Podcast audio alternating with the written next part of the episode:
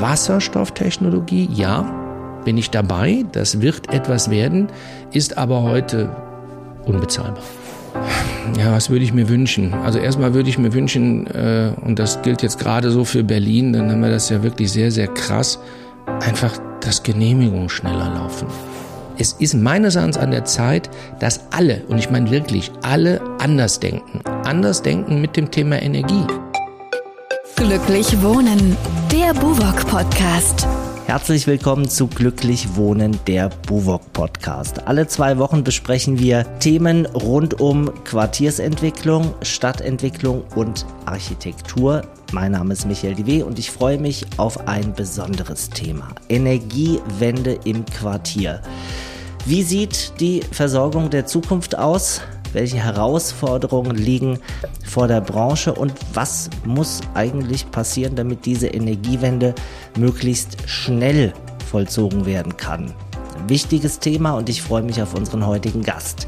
Stefan Schwan, Geschäftsbereichsleiter Energy und Facility Solutions bei der Engie Deutschland AG. Herzlich willkommen. Dankeschön, Herr Divi. Herr Schwan, stellen Sie das Unternehmen Engie mal kurz vor. Ja, die Engie, Engie Deutschland ist ein konzerngebundenes Unternehmen, ansässig mit dem Hauptsitz in Frankreich, äh, in Paris natürlich, mhm. Äh, wo die meisten größten Firmen sitzen. Ja, äh, wir selber sind in Deutschland mit knapp ja, 4500 Menschen unterwegs. Mhm. insgesamt und weltweit glaube ich, da bin ich jetzt gar nicht mehr auf der Höhe, aber ich denke so was um die 60, 70.000 Mitarbeiter in vielen Ländern, mindestens 40 bis 50 Ländern. Ja, und äh, in Deutschland kümmern wir uns in allererster Linie, genau wie der Gesamtkonzern, um das Thema der Energiewende, um das Thema Klimaneutralität, CO2-Reduzierung bis hin zu Null CO2. Jetzt haben wir mal im Geschichtsbuch geblättert auf ihrer Internetseite, ganz interessant. Die Firma wurde gegründet 1834. Also genau. wenn wir über Energiewende sprechen, denken wir eigentlich in die Zukunft. Aber in Ihrem Fall hat es eine, eine Geschichte. Ja, das ist jetzt, also das ist dann schon sehr weit unten mit Le Sepp, der hat ja mal bei Zeiten äh, den Suezkanal, hat er ja mal konzipiert, konstruiert und gebaut. Ja, und daraus wurde dann die Kompanie de Suez. Mhm. Und äh, ja, wie das halt so ist, äh, die Ägypter haben sehr schnell festgestellt, dass man mit dem Suezkanal sehr viel Geld verdienen kann. Mhm. Dann hat man den Konzern enteignet. Und just ist daraus dann, glaube ich, mal irgendwann eine Bank geworden. Also man sieht, das ist äh, immer auf und ab gegangen mit dem Konzern. Zum Schluss sind wir in ein sehr diversifiziertes ähm, ja, Industrieunternehmen umgewandelt. Und äh, last but not least, dann in der Fusion mit der Gaz de France und auch der Suez sind wir eigentlich in die Energieseite eingestiegen, aber eigentlich noch ein bisschen mehr. Wir haben das früher immer genannt Essential of Lives, also die Grundlagen des Lebens. Mhm. Da war Wasser mit dabei, da war Entsorgung mit dabei, da war Energie mit dabei. Und seit neuestem jetzt mit dem Engie-Konzern eigentlich in die pure Energiewelt eingekommen. Hm. Sie beraten und kümmern sich um das Thema Energieerzeugung und Energieversorgung, beraten da ganz unterschiedliche äh, Unternehmen auf dem Weg zur Klimaneutralität. Was sind denn die typischen Herausforderungen von Bauträgern? Ich glaube, die sind mannigfaltig. Jetzt, jetzt, fragen Sie mich eine Frage, mal, die Sie vielleicht besser beantworten können. Aber von meiner Seite, ich mache es mal so wirklich als, mhm. auch als Verbraucher.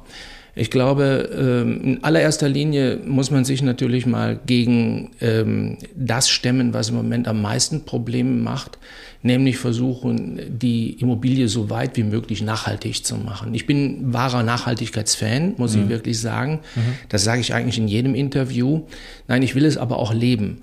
Und das Thema Nachhaltigkeit und das jetzt bei uns mal bezogen auf das Thema Energie ist sicherlich schon eine sehr, sehr große Herausforderung. Das ist das eine Thema. Das zweite ist natürlich, ähm, wie gehen wir mit diesen ganzen Themen wie jetzt zurzeit mit Energiepreissteigerungen um? Wie gehen wir mit dem Thema auch Grund und Boden um? Wie bringen wir das in eine Kombination, dass auch das bezahlbar bleibt? Auch ein ganz, ganz wichtiger Punkt. Mhm.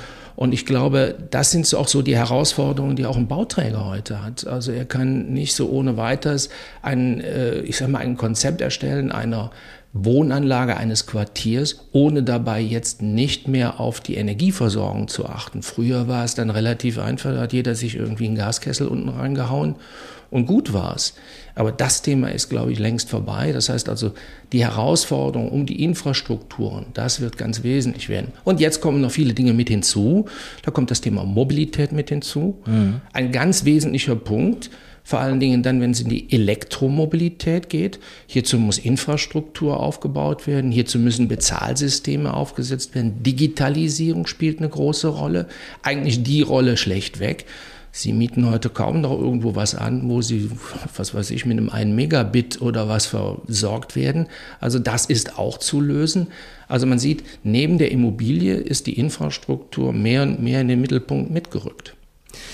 Und jetzt kümmert sich äh, NG Deutschland in einem Joint Venture zusammen mit der GASAG um ein äh, großes Projekt. Sie errichten das sogenannte Quartierswerk auf der Insel Gartenfeld. Ein neuer Stadtteil äh, im Westen von Berlin, unter anderem gut 3700 Wohnungen entstehen da. Wie kamen Sie zu diesem großen Projekt als, ich sage jetzt mal, Energiepartner? Mhm. Ja, wir haben ja äh, bei Zeiten dann die Ausschreibung auch gelesen und haben gesagt, Mensch, das ist eigentlich ein super interessantes Thema. Mhm. Das ist das, was wir eigentlich auch gerne verfolgen würden. Man muss ja auch dazu sagen, das, was in Gartenfeld entwickelt wurde als Idee, ist ja auch, ich sag mal, fast Vorreiter. Und das findet ja heute auch viele Kopien. Das muss man ja auch dazu sagen. Nicht nur aus der Sache heraus, dass Gartenfeld damals entwickelt wurde, sondern mhm. aus der Notwendigkeit heraus. Und als dann ähm, wir gesehen haben, Mensch, verdammt nochmal, da sind so viele Anteile unseres Portfolios mit da drin, es müsste doch irgendwie funktionieren, dass wir uns damit reinfuchsen in dieses Thema. Ja, und dann haben wir uns an der Ausschreibung beworben und haben das dann konzeptionell mit aufgebaut. Ich glaube, wir haben ja bei Zeiten auch genau den Nerv getroffen. Also die Punkte, die konnten wir, die also auch abgefragt wurden, die konnten wir sehr, sehr gut beantworten und haben sie auch konzeptionell beantwortet. Ja, und dann ging es weiter und weiter und wir haben dann jetzt seit zwei Jahren sind wir immer stetig und stetig in der Entwicklung, immer weiter noch. Natürlich auch mit den Herausforderungen, die wir in der Zukunft haben. Das heißt also, äh, das ist eigentlich, glaube ich, noch viel, viel krasser, denn wenn wir überlegen, was sich so in den letzten sechs Monaten getan hat, auch energiepolitisch, wir hatten ja ein klares Konzept, wie wir es machen wollen, muss man das heute vielleicht auch nochmal in Frage stellen oder zumindest so setzen, dass wir in die Lage versetzt werden, später auch das nochmal zu ändern und dann wieder in ein, ja, ich sag mal, zukunftsorientiertes Konzept zu kommen. Und das war, ist für uns, sag ich mal, ja, einfach ein Top-Projekt. Eins, was man auch wirklich gut als Template nutzen kann. Erklären Sie uns mal Ihren Blick auf die Insel Gartenfeld. Wir hatten jüngst ein Gespräch mit Tom Besken von der UTB hier an der Stelle. Da geht es natürlich viel um Zusammenwohnen, um Architektur. Sie sehen dasselbe Grundstück, eine Insellage mit äh, anderen Augen und mit anderen Fragestellungen. Wie ist Ihr Blick auf das neue Gartenfeld? Ich weiß gar nicht, ob wir das mit anderen Augen sehen. Ich weiß nur eins, ähm, wenn wir heute in die Projektentwicklung schauen, dann hat diese Projektentwicklung ja meistens einen Zweck. Sie soll etwas schaffen, was für die Zukunft lebenswert ist. Das ist enorm wichtig. Ne? Es geht mhm. nur darum. Es geht nur darum. Lebenswert. Lebenswert ist jetzt, kann man da vieles natürlich auch definieren. Äh, aber wie wird denn ein Quartier wirklich lebenswert? Nur wenn man es dahin baut? Das glaube ich nicht, weil vieles passiert ja im Nachhinein. Das heißt, wir müssen dafür Sorge tragen, dass dieses Quartier 25 Jahre lebenswert bleibt das ist nicht nur durch uns zu schaffen, Gott behüte. Das hat viel damit zu tun, was wird kulturell angeboten. Mhm. Aber ich sage auch, äh, wir haben eine verändernde Gesellschaft und in der Gesellschaft muss im Nachhinein auch die Dienstleistung hinten dran stimmen. Und das war auch der Grund, warum wir Quartierswerk gegründet haben. Wir wollten eine Art ähm, Versorgungswerk schaffen, was für die Menschen im Viertel zuständig ist. Und das ist auch der ganz, ganz wesentliche Punkt. Das heißt also, wir wollten uns nicht nur auf die Energieversorgung reduzieren, sondern Wir wollten uns auf die Dienstleistungen danach, und mhm. das sage ich ganz offen und ehrlich, das kann hin bis zum Brötchen- und Blumendienst sein, wenn es sein muss. Dafür haben wir die Infrastruktur, dafür haben wir die Menschen, die dafür arbeiten können bis hin zum, was weiß ich, Reparaturdienst äh, und alles, was dazugehört, um es eben halt den Menschen im Quartier so leicht wie möglich zu machen. Also es auch lebenswert zu machen. Wir können nicht an der kulturellen Seite schrauben. Das sind jetzt andere für zuständig. Aber das, was wir als Dienstleistung zum Schluss führen, das glaube ich, ist ein ganz wesentlicher Punkt, wofür wir uns aufgemacht haben. Bleiben wir mal jetzt nicht beim Brötchendienst und beim Blumendienst, wobei mir die Idee sehr gut gefällt.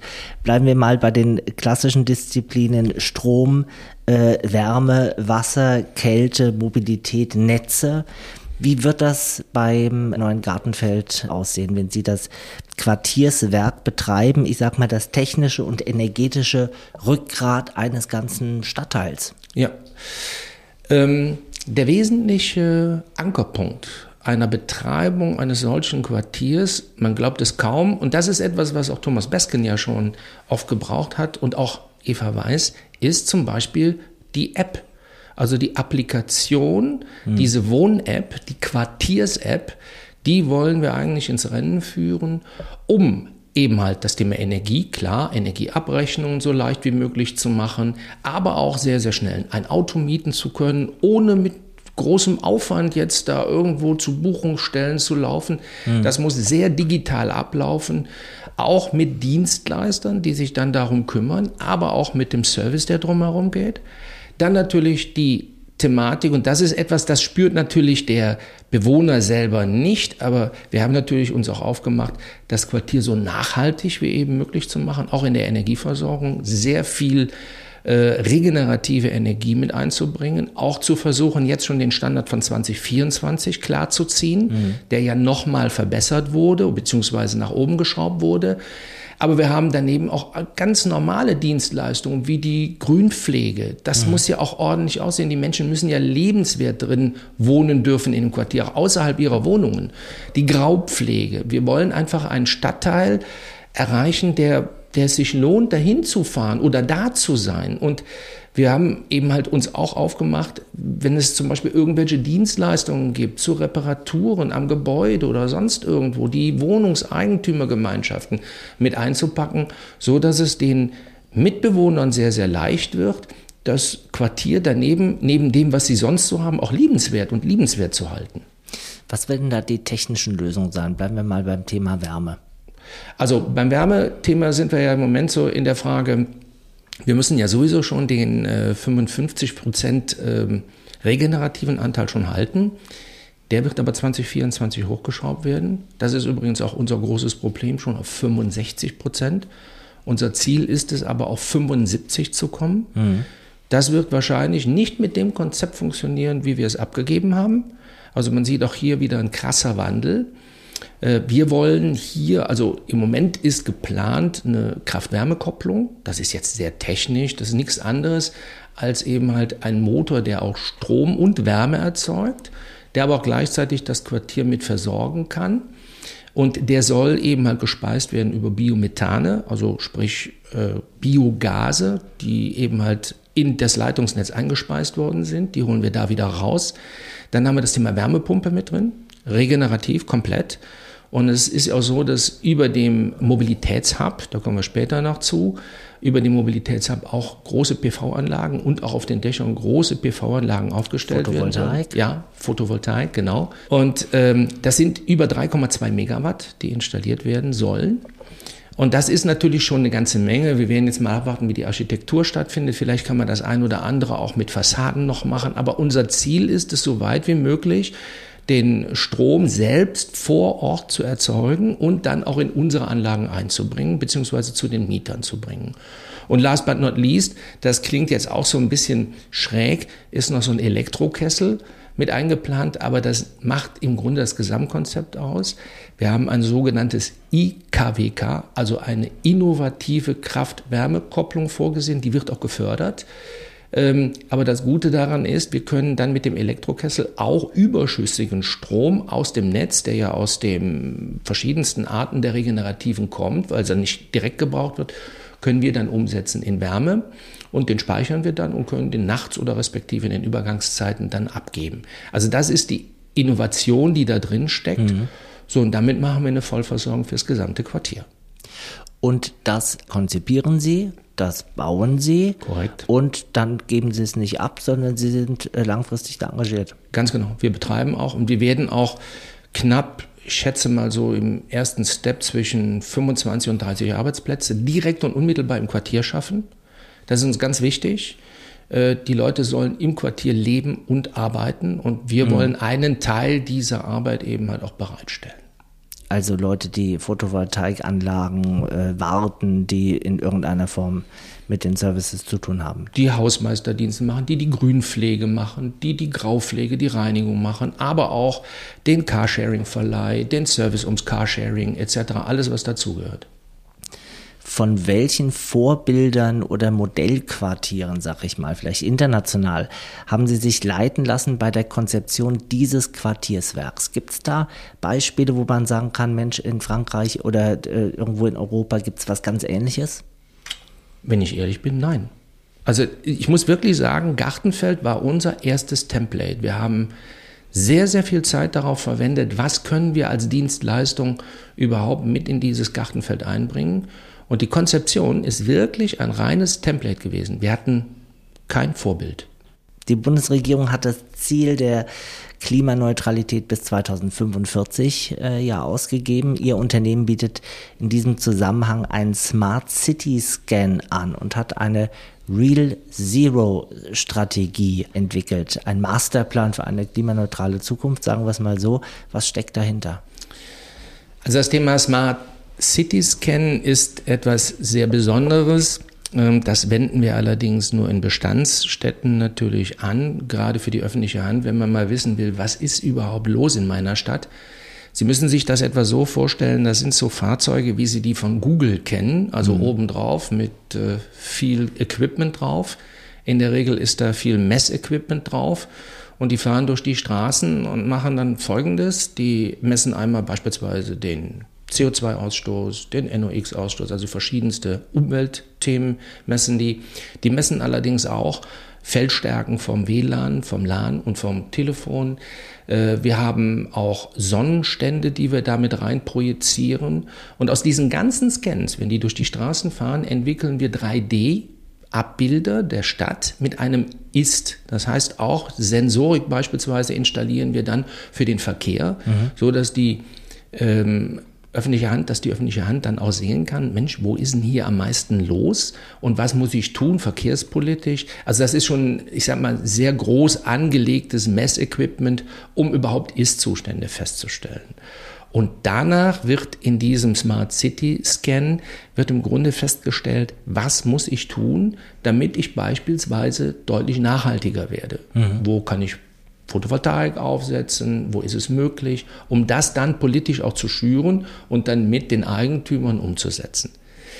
Das Thema Net Zero oder Zero Carbon, das ist natürlich ein Thema, das verwenden wir auch im Bestand. Ähm, und wir nennen das eigentlich die Net Zero Factory, so nennen wir das. Das wenden wir übrigens im Moment sehr, sehr stark bei Industrieunternehmen an. Wir machen nichts anderes, als mit dem Kunden einen Workshop zu veranstalten. Und wir haben bei diesem Net Zero Factory ein Tool mit uns. Das klingt erstmal sehr banal, das nennt sich bei uns Prosumer. Das ist ein Digitaltool, äh, klingt völlig unspektakulär, aber wir können mit diesem Digitaltool zunächst mal den Ist-Zustand mhm. aufnehmen und wir können sogenannte Soll-Zustände dann auch projizieren bzw. aufbauen. Und hinter diesem Tool steckt ein, ja, eine enorme Kapazität. Wir arbeiten da mit einer KI, also mit einer künstlichen Intelligenz dahinter auf dem Großrechner. Das heißt, das Tool ist in der Lage dann, gewisse Sollzustände zu erarbeiten und daraus dann entsprechende Pläne zu erarbeiten. Das heißt, über die Jahre hinweg mit dem Kunden ähm, dann einen sogenannten, ja, ich nenne ihn mal Net Zero Plan zu erarbeiten, mhm. wann er in welcher Zeit zu einem Null CO2-Ausstoß kommt, wenn er gewisse Investitionen dann und dann und dann tätigt. Also ein kompletter Masterplan wird damit erarbeitet. Energiewende im Quartier ist heute unser Thema. Äh, was ist denn eigentlich aufwendiger, eine, ein bestehendes Quartier hinzubringen zur Energiewende oder das komplett neu zu denken, wie Sie es beim äh, neuen Gartenfeld machen? Mm, der Aufwand ist definitiv im Bestand wesentlich aufwendiger, weil wir haben ja eigentlich äh, und selten auch die Kunden wirkliche Bestandsdaten. Mhm. Also der Aufwand da reinzugehen und diese Bestandsdaten dann wirklich aufzunehmen, ist deutlich, deutlich schwieriger. Wobei man da ja auch sagen muss, ich sage immer, wie isst man Elefanten, ne?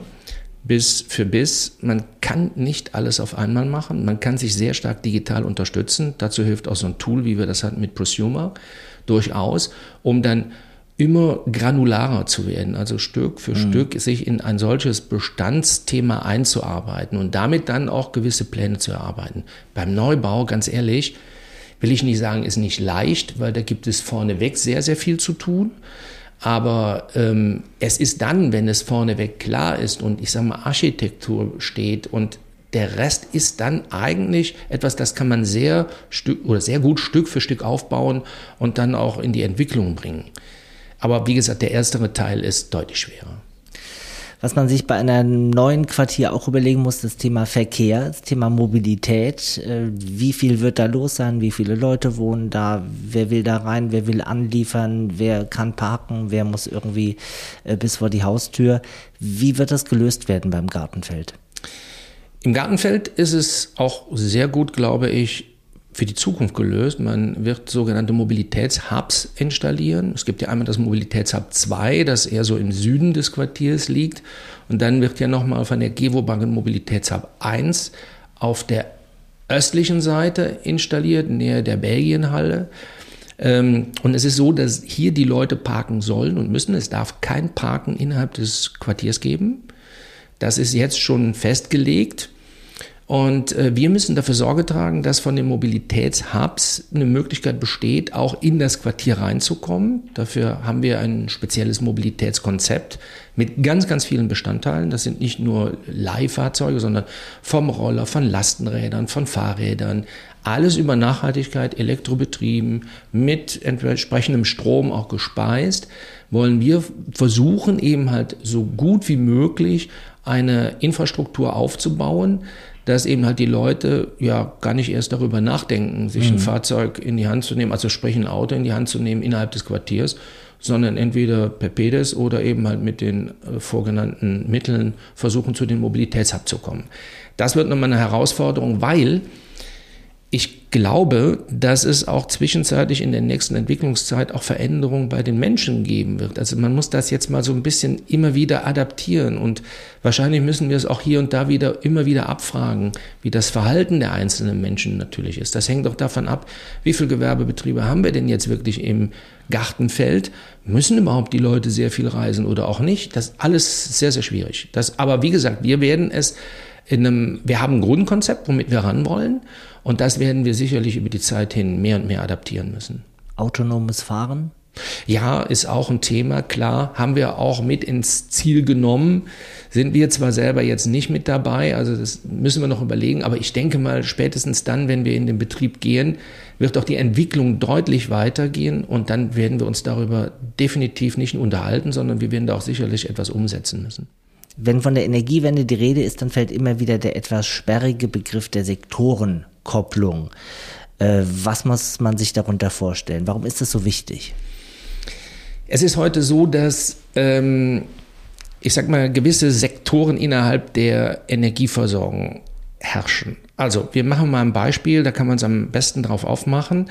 Es gibt einmal die normale Stromversorgung, es gibt aber ja auch neuerdings die Versorgung mit elektrischem Strom in den Autos, also sprich, es gibt eine Ladeinfrastruktur. Und jetzt ist es so, dass das eigentlich gar nicht geregelt ist. Es ist ja so, dass jeder Sektor, auch der Gassektor beispielsweise, ist auch ein Sektor, mhm. aber aus dem Gas wird ja beispielsweise auch Strom hergestellt. Das heißt also, diese Sektorenkopplung gibt es eigentlich gar nicht.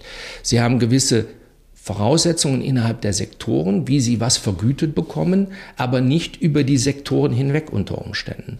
Und hier haben wir die einmalige Chance, auch im Gartenfeld für uns eine, ich sag mal, kleine Sektorkoppelung vorzunehmen. Das heißt, den Strom, den wir vor Ort erzeugen, auch vor Ort wieder unterbringen und zu den gleichen Preisen, wie sie im Grunde erzeugt wurden. Und das ist, glaube ich, das Ziel, was wir haben müssen innerhalb der Sektorkopplung. Wir brauchen einen Mechanismus, womit wir eben halt diese verschiedensten Erzeugungen und die Speicherungen, die kommen ja jetzt noch mit hinzu.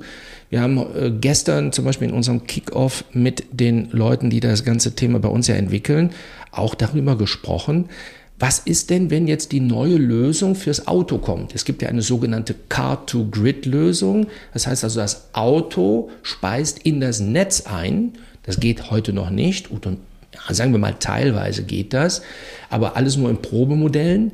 Aber was ist, wenn das Standard wird? Also wenn ich, sagen wir mal, den billigen Strom, den ich abends geladen habe, tagsüber unter Umständen vom Auto wieder dem Stromnetz zur Verfügung stelle. Da muss ich ja irgendwie eine Vergütung für kriegen. Und die muss eigentlich höher sein als das, was ich dann vorher geladen habe. Weil ich habe ja zwischendurch meinen Wagen dran gehabt und der kostet ja auch Geld. Und diese ich nenne sie jetzt, das ist so eine Art Sektorkopplung, die kann man sich so schon vorstellen. Diese Art der Lösung muss ja irgendwie auch mit in ein solches Gartenfeld integriert werden. Aber das wird nochmal spannend. Also an der Stelle werden wir noch eine Masse Arbeit haben. Aber wie gesagt, es lebt. Das ganze Gartenfeld lebt. Das heißt, im Zweifelsfall muss ich auch Dinge wieder umbauen. Ich kann nicht sagen, das ist fertig und die App ist fertig programmiert. Ich muss unter Umständen Leuten irgendwas rückvergüten oder auch die technischen Voraussetzungen schaffen, dass sie Strom einspeisen können vom Auto aus. Exakt. Und das ist ja bei, bei allem, was wir jetzt im Moment haben in der Energiepolitik. Ich meine, wir alle haben das ja in den letzten sechs Monaten erlebt, welche Schwankungen das haben kann. So schnell können sie ja kaum teilweise entwickeln, als da Entwicklungen in der Politik stattfinden. Aber nichtsdestotrotz, wir müssen uns dem Thema stellen und es wird Veränderungen geben und diese Veränderungen müssen wir stetig und stetig mit ins Gartenfeld reinnehmen. Ist übrigens auch einer unserer Hauptaufgaben, was ich eben auch eingangs sagte. Wir wollen für das Gartenfeld 25 Jahre da sein. Mhm. Und nicht nur, wenn es fertig gebaut ist. Wir wollen diese Veränderungen mit ins Gartenfeld tagtäglich einbringen und in, dann auch natürlich für den Mieter, für den Eigentümer innerhalb des Gartenfeldes auch nutzbar machen. Wenn von innovativen Lösungen gesprochen wird, ähm, gerade im Bereich Energiewende, dann liegt der Fokus äh, ja in der Regel auf der ökologischen Nachhaltigkeit. Wie sieht's auf der ökonomischen Seite aus? Sie haben das Thema Smart City genannt, die ganzen Dinge, die dort installiert werden, eine App etc. Das wird bezahlt werden müssen. Korrekt. Also wir haben ja, das muss ich auch sagen, sehr weitsichtig auch von den Projektentwicklern, sowohl jetzt äh, bei der BUWOG als auch bei der UTB gesehen, haben wir ja diese Quartiers-App, also erstmal für die Entwicklung, für die reine Entwicklung, haben wir einen entsprechenden Baukostenzuschuss dazu bekommen. Also man hat gesagt, okay, das muss der Allgemeinheit getragen werden und die mhm. muss entwickelt werden. Wir haben allerdings auch einen gewissen operativen Aufwand und der ist nicht gering. Das sind, ist ein sechsstelliger Betrag, den wir jedes Jahr in diese Quartiers-App zum Beispiel reinbringen, in der Entwicklung, in der Weiterentwicklung der Quartiers-App. Glaube ich, ein ganz, ganz großer Fehler von vielen Quartiers-App. So nach dem Motto, einmal gebracht und nie mehr gebraucht. Nein, wir müssen diese App attraktiv halten. Das heißt, attraktiv ist sie nur, wenn sie auch vom Kunden angenommen genutzt wird. Also wenn er einen Mehrwert in dieser App sieht. Und dieser Mehrwert kann ja nur stattfinden, wenn wir ihm relevante Informationen oder relevante Dienstleistungen über die ganzen Jahre hinweg anbieten können. Nur dann macht sie ja wirklich Sinn. Und wenn das angenommen wird, kann ich mir, wie gesagt, noch ganz andere Geschäftsmodelle darauf vorstellen, die dann auch darüber die App immer wieder besser werden lassen und auch darüber refinanzieren lassen. Aber wir haben von Grund auf jetzt schon einen sechsstelligen Betrag für uns mit reingenommen, weil wir das als Notwendigkeit sehen für die Weiterentwicklung. Und das ist, glaube ich, wichtig zu verstehen. Die App ist nicht nur das Ding, was ich auf dem Handy habe, sondern dahinter laufen verschiedenste Themen zusammen. Von Verfügbarkeit von Parkplätzen über Ladesäulen, Verbrauchsabrechnungen, äh, Angebote im Quartier und, und, und. Genau. Also das ist genau der Punkt. Dahinter liegt ein mordsmäßige Schnittstellen oder nennen wir mal ein Schnittstellenregime, was auf die verschiedensten Systeme bei uns zugreift. Ich weiß zum Beispiel, bei uns ist es ganz definitiv so, dass wenn wir beispielsweise die Reparaturdienstleistungen anbieten, dahinter bei uns, sobald die angelockt wird, direkt der ganze ich sag mal, der ganze Tross in Bewegung sich setzt. Das heißt, ich möchte etwas haben, okay, dann muss dazu was bestellt werden, da muss ein Monteur losgeschickt werden, der kommt mit einem Wagen, mit dem richtigen Werkzeug, der macht das, kommt wieder zurück, muss abgerechnet werden und das möglichst einfach für den Frontend-User. Also vorneweg, der Kunde, respektive der im Quartier, der Eigentümer oder auch der Mieter, die müssen das, also eigentlich dürfen die das gar nicht dahinter bemerken, was da passiert. Aber das muss so, so einfach wie eben möglich dann gehalten werden. Und dahinter geht eine ganze Menge ab. So, und jetzt stelle ich mir vor, persönliche Adresse, Verbrauchsdaten, Mobilitätsdaten, das alles wird irgendwie verarbeitet. Äh, Thema Datenschutz, also riesiges da, Thema. Ja, also Datenschutz, ich meine, da sind wir alleine schon gesetzlich ja darauf gefordert, das zu tun. Aber wir machen das mit einem Dienstleister aus Düsseldorf, der das schon mehrfach auch gemacht hat. Wir haben uns da auch sehr stark mit dem geoutet jetzt. Äh, ich will noch nicht sagen, wer es ist, weil wir auch mit dem noch so ein paar Dinge eben halt auch verhandeln müssen. Äh, aber der ist super innovativ, der geht auch selber in die Geschäftsmodelle mit rein. Ich muss jemanden haben auf der anderen Seite, der versteht, was das für Geschäftsmodelle sind, auf der einen Seite und jetzt kommt's. Dann muss ich aber auch jemanden haben, der mir das in den Datenschutz sauber hält.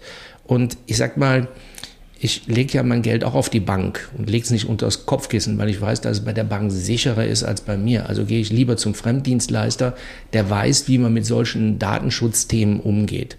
Und das äh, haben wir uns angeschaut. Das ist schon, das ist schon à la Bonheur, was der da macht. Und man merkt, der macht das nicht zum ersten Mal.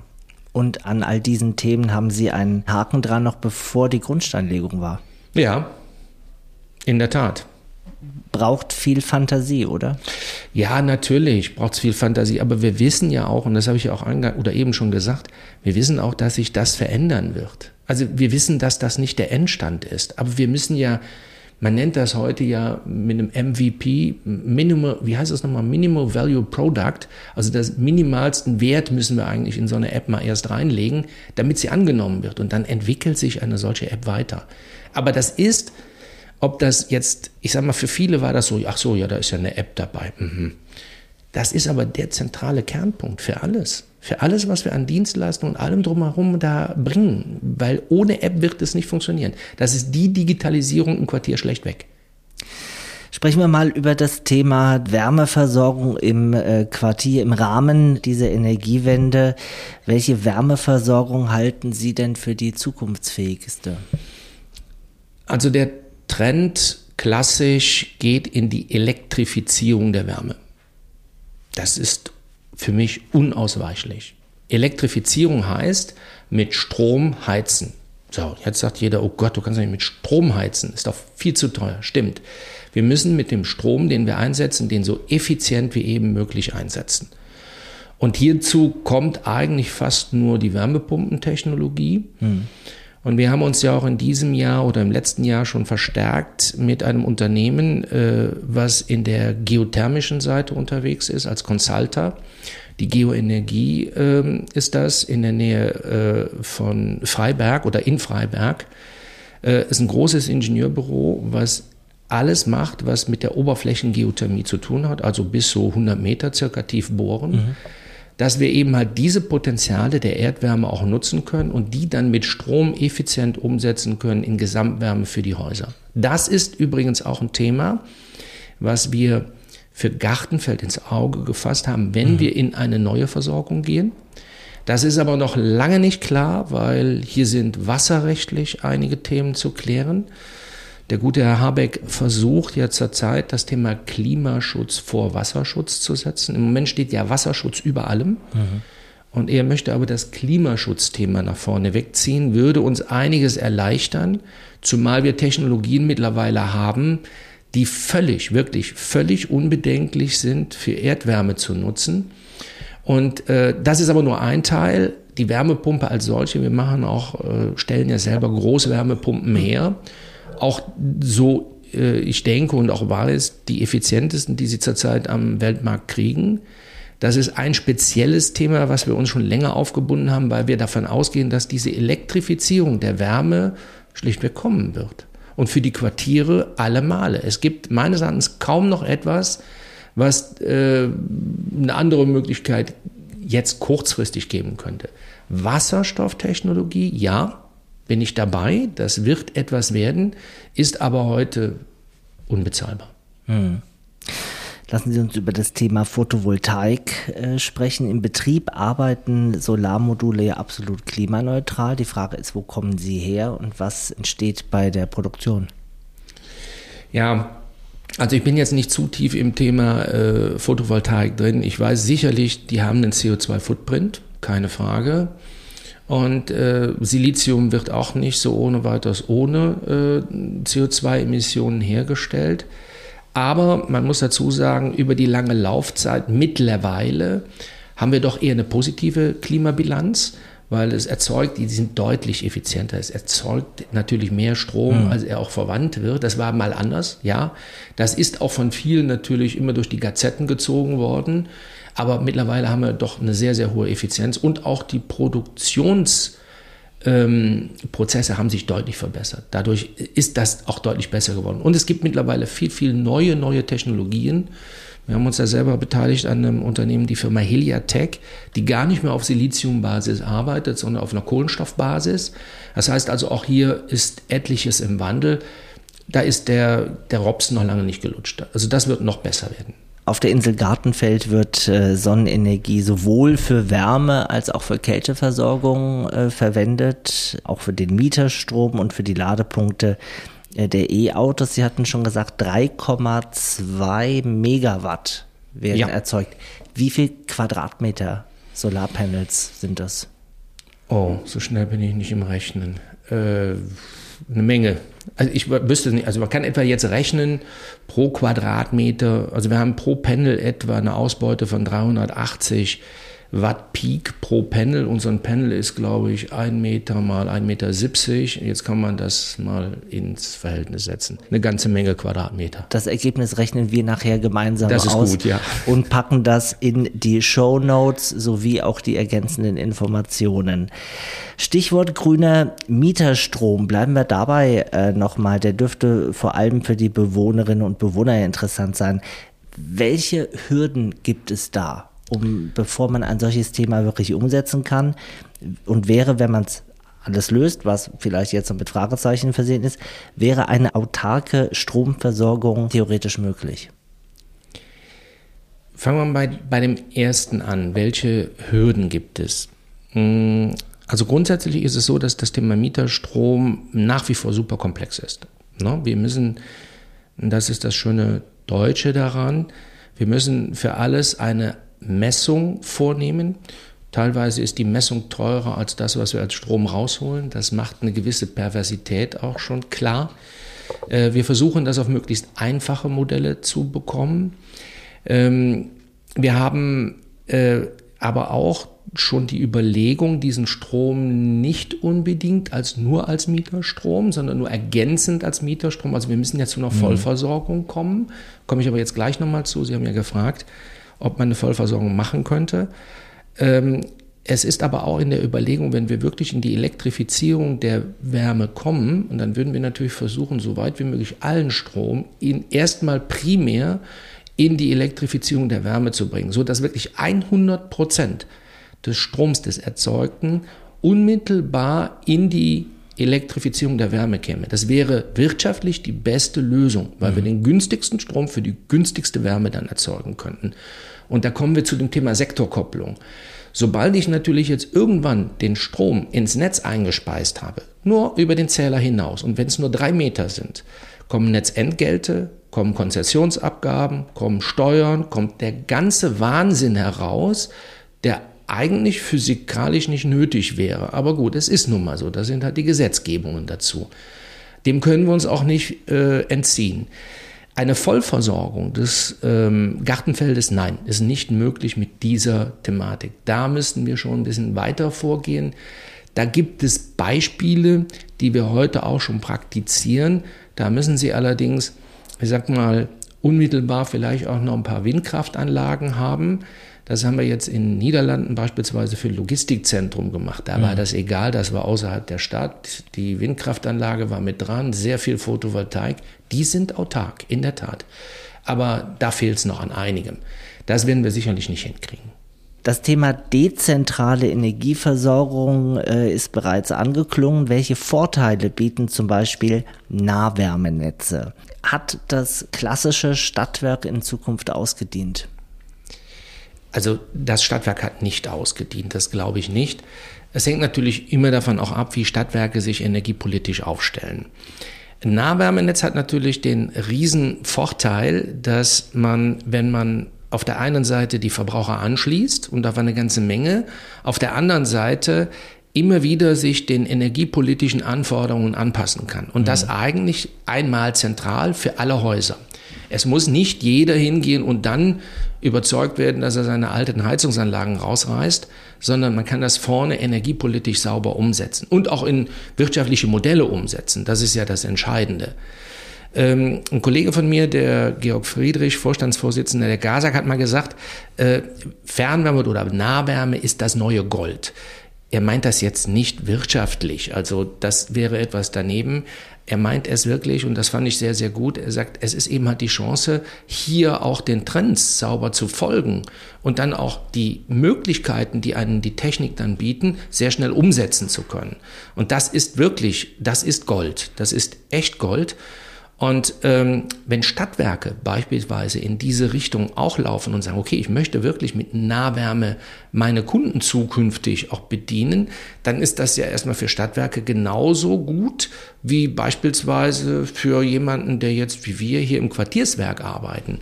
Ich meine, wir sehen uns im Quartierswerk sowieso als kleine Stadtwerke.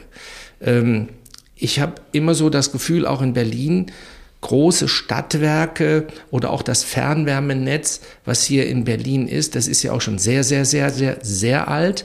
Das muss man ja auch dazu sagen. Aber da ist dann eben halt dieser politische Wille zwar vielleicht gegeben, aber die Mittel fehlen einem völlig in diesem Bereich und das ist einfach auch schon viel zu groß. Ich bin da eher, Sie haben es eben so schön gesagt, mit dem Nahwärmenetz. Nah mit dem Wärmenetz an den Verbrauchern zu sein, das ist schon, das ist schon ein enormer Vorteil. Energiewende im Quartier ist heute unser Thema. Äh, Herr Schwan, was müsste passieren, damit auf Quartiersebene oder insgesamt die Energiewende in Anführungszeichen schneller funktioniert? Also das, was ich eben schon mal angesprochen hatte, was ganz, ganz wichtig ist, ist das Thema der Sektorkopplung. Also wir müssen es schaffen, dass wir die erzeugte Energie, die irgendwo vor Ort stattfindet, hm. auch an anderer Stelle ohne viel ich nenne es mal Aufwand, auch anderen wieder zur Verfügung gestellt werden kann. Mhm. Das heißt, zu dem gleichen Preis, wo ich oben im Grunde auf meinem Dach meinen überschüssigen Strom eingespeist habe, kann jemand anders den dann auch günstig abnehmen. Das wäre so das Ziel, glaube ich. Dann würde es auch maximalen Sinn machen. Beispielsweise in Belgien haben wir ein Konzept entwickelt, das ist eine Art Energy Community, also Energiegemeinschaft. Das heißt, wenn jemand viel Dachfläche beispielsweise hat und sagt, okay, ich hau mir jetzt alles mit Photovoltaik aufs Dach, dann ist der erstmal mit viel Strom beseelt, kann ihn aber nicht komplett abnehmen. So, und der Nachbar sagt, Mensch, ich würde mal gerne mein Auto laden, habe aber gar keine Photovoltaikanlage, dann kann er im Grunde in dieser Community diesen Strom direkt und unmittelbar zur Verfügung stellen. Das heißt, gerade da, wo er ihn einspeist, kann er ihn auf der anderen Seite wieder jemandem zu dem gleichen Preis, wie er es erzeugt, auch zur Verfügung stellen. Mhm. Das wäre das Ziel eigentlich in der gesamten Energiewelt. Aber man muss natürlich sagen, das dreht die Energiewelt komplett auf links. Ne? Das ist ein mhm. ganz anderes Geschäftsmodell, ist mit den normalen Geschäftsmodellen überhaupt nicht mehr vergleichbar. Also das Quartier der Zukunft als Energie-Community. Ja, das kann man so schön ausdrücken. Was würden Sie sich von äh, der Politik wünschen, damit sowas äh, funktioniert und damit sowas äh, schneller funktioniert und aus Plänen ähm, Modellquartiere werden? Ja, was würde ich mir wünschen? Also erstmal würde ich mir wünschen, äh, und das gilt jetzt gerade so für Berlin, dann haben wir das ja wirklich sehr, sehr krass, einfach, dass Genehmigungen schneller laufen. Also das ist mal erst eine Grundvoraussetzung. Dass die Politik sich aber auch durch diese Beispielmodelle, die wir ja wirklich heute zuhauf zeigen können, mal inspirieren lässt, solche Lösungen auch zu initiieren. Dazu gehört natürlich auch die Überwindung von Protagonisten. Das ist gar keine Frage. Das geht nicht so ohne weiteres, denn wir haben ja immerhin große Energieversorger, was wir ja auch im Übrigen sind. Und ich meine, wir haben ja auch unser Geschäftsmodell zum Thema Energie. Aber es, es ist meines Erachtens an der Zeit, dass alle, und ich meine wirklich alle, anders denken. Anders denken mit dem Thema Energie. Das heißt also, dieses Thema Energie auch als ich sag mal, als Chance für neue Geschäftsmodelle sehen und nicht auf dem alten Geschäftsmodell beharren. Natürlich ist das Veränderung. Das ist Veränderung bei uns und das ist bei allen anderen auch eine Veränderung. Aber das gilt es halt zu überwinden. Was würden Sie sich beim Stichwort Energiewende von der Immobilienwirtschaft wünschen? Das Einfachste ist ja, wenn jemand Sie einbezieht bei einem neuen Modellquartier, dann kann man sozusagen bei Null starten. Beim Bestand wird es schwieriger. Mehr Mut zu haben mehr Mut, auch wirklich neue Wege zu gehen. Und ich sag mal, gerade bei kleineren Projektentwicklern, das erlebe ich ja immer wieder, wird immer, und das kann ich auch durchaus nachvollziehen, weil es eben halt von der Wirtschaftlichkeit her die schlechtere Lösung manchmal geben muss, weil sie günstiger ist, in Anführungszeichen, aber nur temporär. Und wenn man hier mehr Mut hätte, auch in die Zukunft zu investieren, zu sagen, okay, das ist eine Investition, die ich auch 15, 20 Jahre halten kann, dann würde uns das sehr helfen. Jetzt wird jeder sagen, oh Gott, jetzt geht der hier los und will hier so seine neuen Produkte loswerden. Nein, überhaupt nicht. Ich rede hier wirklich als privater Mensch, der sagt, wir müssen es schaffen, jetzt selber das Zepter in die Hand zu nehmen. Und ich bin auch persönlich, sage ich ganz offen und ehrlich, ich habe mir zu Hause, meine Nachbarn haben gesagt, der ist bescheuert. Ich habe mein ganzes Dach mit Photovoltaik vollgelegt. Das sagt der, äh, Freund von mir sagt, ey, das kriegst du nie mehr raus. Du kannst das Zeugs mhm. dann nicht mit in den Sarg nehmen. Ne? Sag ich, ich nicht, aber es gibt noch andere, die es dann weiter nutzen können. Also wir müssen mehr Mut für dieses Thema haben. Zum Schluss möchten wir Ihnen äh, noch ein paar Best-Practice-Beispiele abbringen. Energiewende zum Angucken, zum äh, Besichtigen, zum im Internet recherchieren. Was sind Ihre Best-Practice-Beispiele bei dem Thema? Müssen nicht aus Ihrem Hause sein, können auch von anderen Anbietern sein. Mmh also ich hatte eben ein Beispiel angesprochen, das fand ich super innovativ, hm. ist jetzt allerdings auch von uns, tut mir leid, aber ist ein Logistikzentrum. Auch hier übrigens Mut des Logistikers. Er hat gesagt, ich will nachhaltig werden. Ich will hm. jetzt hier so eine 100% Erzeugung mit regenerativ haben. Puh. Dann waren wir erstmal natürlich etwas erstaunt, wie kriegen wir das hin? Und er hat gesagt, ihr dürft alles tun ich werde alles versuchen, auch zu genehmigen. Und da war es jetzt wirklich so, dass wir da eine Windkraftanlage in der Nähe hatten. Die haben wir direkt angebunden ans Logistikzentrum, haben die erneuert, sogenannt repowered, also mhm. größer gemacht. Und haben komplett alles vollgenagelt mit äh, Photovoltaik und haben da drin einen Batteriespeicher untergebracht mit einem Energiemanagementsystem. Und er ist heute autark. Also er sagt, der lacht nur noch, wenn man ihn anspricht über dieses Thema. Der hat das schon deutlich vor der Energieproblematik gemacht, wissentlich, weil er gesagt hat, äh, ich will das jetzt machen. Also er sagte, das kostet jetzt, klar, weiß ich. Aber, und das ist ganz interessant, äh, mittlerweile sind viele Unternehmer, die genau das nutzen, um damit auch Werbung zu machen. Und er sagt, es man kann sich das nicht vorstellen, wie viel Logistikflächen ich genau über diesen Vorteil der Energieneutralität, die ich da habe, also der Unabhängigkeit, der wirklichen Net Zero Geschichte, also sprich kein CO2-Ausstoß, sagte, das können Sie sich nicht vorstellen. Damit habe ich einen riesen Vermarktungsvorteil. Also die Menschen denken anders, die haben Mut und bringen dieses Thema auch dann wirklich zum Laufen. Spannendes Thema. Vielen Dank, Stefan Schwan. Ich habe zu danken.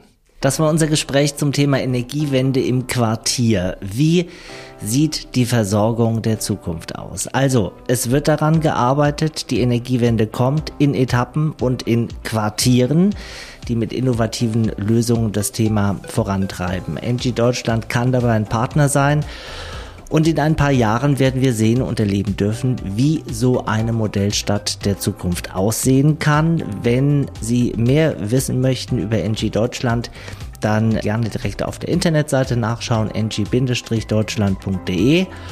Und vertiefend finden Sie auch die heute thematisierten Projekte und weiterführende Informationen zum Nachlesen wie immer in unseren Show Notes und auf buwok.de buwok.de. Als Querverweis sei noch eine weitere Folge empfohlen, bei der es um ähnliche Themen geht. Folge 6, Smart City, Quartiere der Zukunft. Da haben wir gesprochen mit Thomas Besken von der UTB Projektmanagement GmbH unter anderem über das Modellquartier das Neue Gartenfeld. Also insofern eine gute thematische Ergänzung, wenn Sie da mehr erfahren möchten. Und auf blog.buwok.com gibt es natürlich viele weitere Themen der Buwok. Also viel zu entdecken und die Energiewende im Quartier wird uns ohnehin noch ein bisschen beschäftigen, richtig? Das ist richtig und da freue ich mich drauf. Das war's für heute. In zwei Wochen sind wir wieder da. Danke fürs Zuhören. Danke an unseren heutigen Gast, Stefan Schwan. Das war Glücklich Wohnen, der Buwok Podcast. Überall, wo es Podcasts gibt und auf buwok.de.